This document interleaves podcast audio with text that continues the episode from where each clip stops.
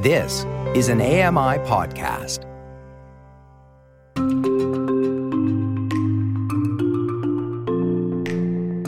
Welcome to Voices of the Walrus on AMI Audio, where professional readers give voice to articles from Canada's best general interest magazine. I'm your host, Roger Ashby. An artist reframes a dance form. Laurie Wilson reads Breaking Through by Connor Garel. Connor Garel writes about culture his work has appeared in BuzzFeed, Canadian Art, Fashion, and Vice.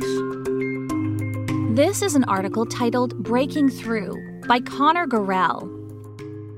It was the early 2000s, and Frankie Perez was living in Queens, New York, crammed into his grandmother's home with about a dozen members of his extended family. He was 12 or 13 and had seen the inside of an airplane just a few times, always to visit family in the Dominican Republic. One spring afternoon, an older boy, a neighbor from across the street whom Perez looked up to, introduced him to the thing that would eventually, once he got the hang of it, put him on more planes than he could count breaking. Quote, that day, all of my cousins and I started breaking, right on our block, Perez says. We would lay down some cardboard on the concrete right in front of our stoop and that's where we learned some of the generic breaking moves. By the 2000s, hip hop, freshly emerged from its supposed golden age, had bled outside the lines of its musical form to influence basically everything else, from fashion to visual art to television. New programs like America's Got Talent, so You Think You Can Dance, and America's Best Dance Crew seemed to exhume from history's basement an art form Perez says some viewers likely thought had died in the late 1980s, around the time rap became the mainstream expression of hip hop. Quote, if you ask the average person on the street about breaking, Perez says, they'll probably think about it as a fad, as something that used to happen, and it is called breaking. Break dancing is a catch all term invented by journalists who, in their early reporting on the scene, used it to incorrectly group together disparate forms of street dance. But those who know better know that breaking never left the sun beaten streets or humid subway stations, that it was a global phenomenon long before it was approved for the 2024 Olympic Games in Paris. After he discovered breaking, Perez quickly became swept up in New York's circuit of open practices, competitive jams, and lively ciphers, where dancers form circles in subway stations, on street corners, in living rooms, and one after another enter the middle and show off. On weekends and late weeknights, he would board the underground with a crew of neighborhood kids around his age and take the train to various boroughs to compete in tournaments by battling other dancers, including in the Bronx, where a subculture was born.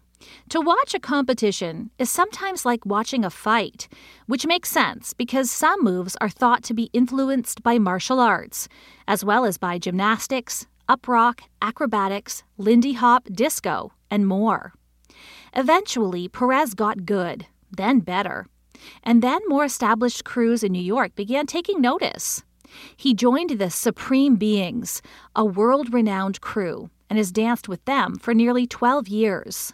Quote, Since breaking and dance is all around me, says Perez, now 32 and splitting his time between New York and Montreal, where he lives with his wife and son, it was natural to make a body of work that was about that.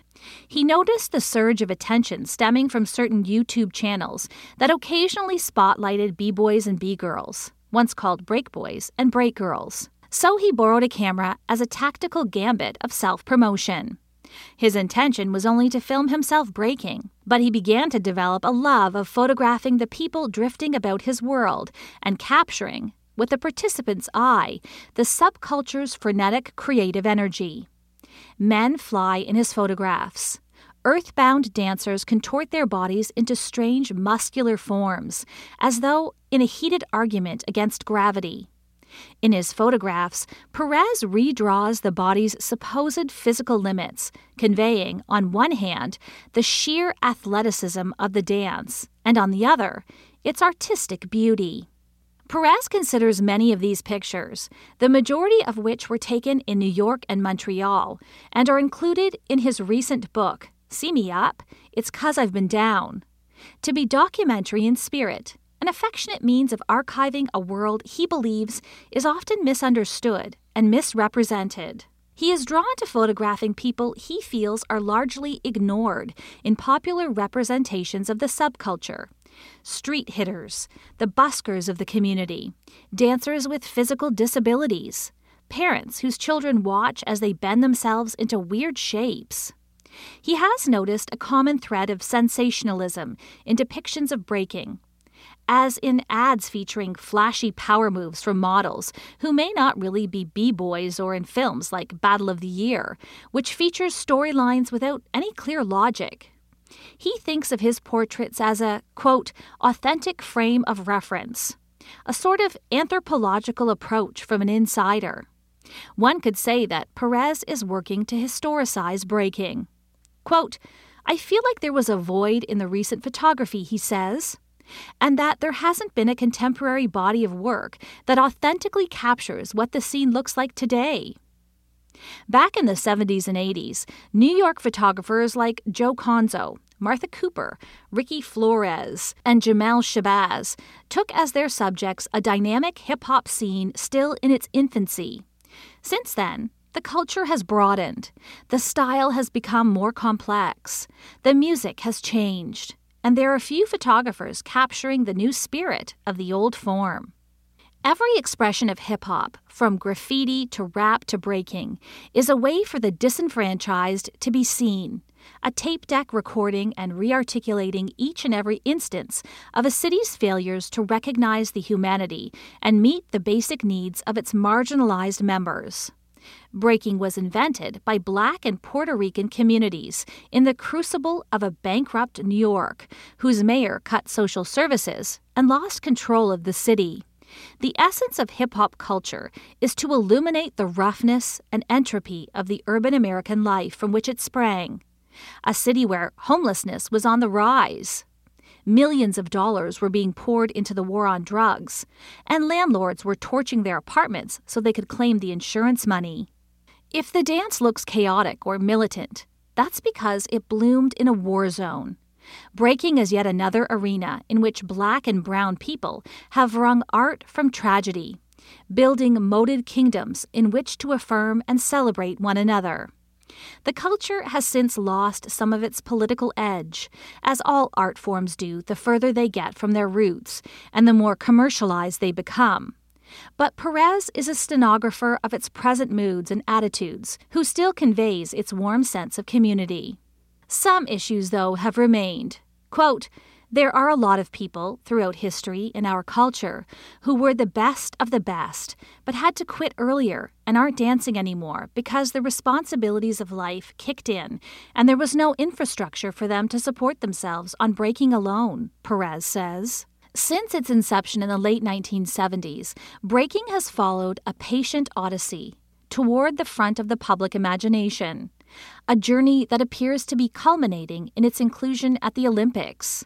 Perez's dream is that the Games, which he hopes to compete in, will bring a newfound visibility to the culture and herald more opportunities for B boys and B girls struggling, as ever, to convert passions into careers. Quote, we're in this unique position where we should be able to take advantage of what we do as artist athletes, Perez says. LeBron James can't say he's an artist like Kanye West, and Kanye West can't say he's an athlete like LeBron James. But I can say that what I do is art and sport, and I want us to be able to take advantage of that space. Perez brings to mind a scene near the end of Style Wars, a 1983 documentary about hip hop culture in which a group of young b boys is asked what it means to be, quote, professional. Quote, Getting paid for what you do, one answers. Another adds, quote, doing it for a long time.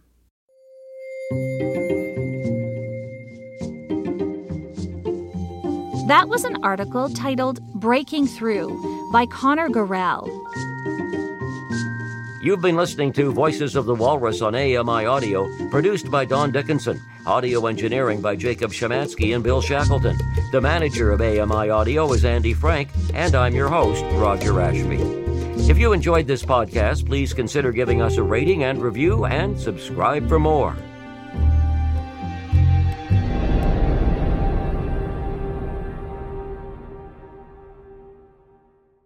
Join us weekly for The Pulse with host Joeita Gupta, who brings us closer to issues impacting the disability community across Canada. Watch The Pulse on YouTube or listen wherever you download your AMI podcasts.